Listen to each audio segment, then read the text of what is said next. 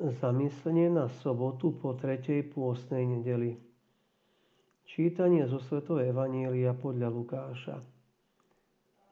Tým, čo si namýšľali, že sú spravodliví a ostatnými pohrdali, povedal Ježiš toto podobenstvo. Dvaja ľudia vstúpili do chrámu modliť sa. Jeden bol farizej, druhý mýtnik. Farizej sa postavil a takto sa v sebe modlil. Bože, ďakujem Ti, že nie som ako ostatní ľudia, vydierači, nespravodlivci, cudzoložníci, alebo aj ako tento mýtnik. Postím sa dva razy do týždňa, dávam desiatky zo všetkého, čo mám.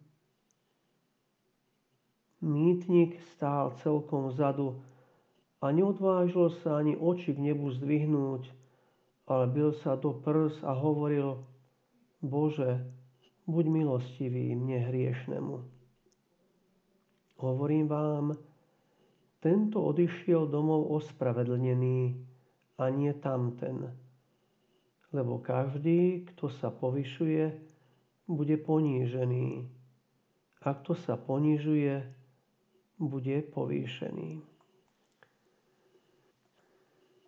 Ježiš nám dnes predstavuje dvoch mužov, ktorí by sa náhodnému návštevníkovi chrámu mohli javiť takmer identicky.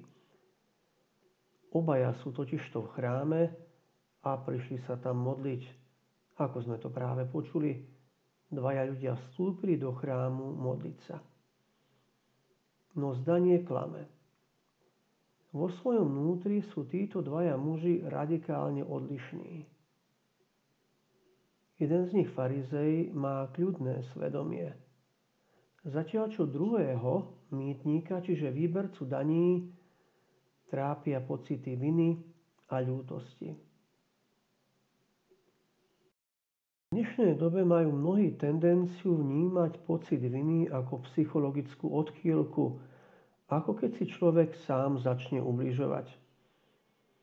Podobenstvo nám však ukazuje čosi úplne odlišné. Mýtnik, ktorý má pocit viny, odchádza z chrámu v oveľa lepšom stave. Tento odišiel domov ospravedlnený a nie tamten, hovorí Ježiš. Kardinál Ratzinger, neskôrší pápež Benedikt XVI, píše vo svojom diele Svedomie a pravda nasledovné. Pocit viny narúša falošný pokoj svedomia a dal by sa považovať za akýsi varovný hlas svedomia, upozorňujúci na falošný pocit spokojnosti. Pre človeka je rovnako dôležitý ako fyzická bolesť, ktorá upozorňuje na poruchu normálneho fungovania nášho organizmu.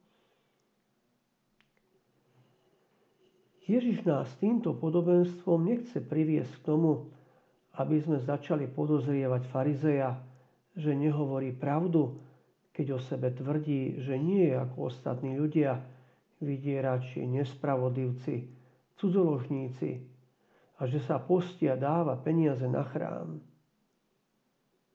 Ani nám Ježiš nechce povedať, že mýtnik klame sám seba a ubližuje si, keď sa považuje za hriešníka.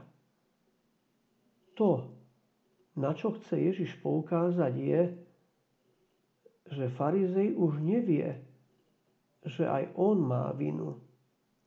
Myslí si, že má čisté svedomie.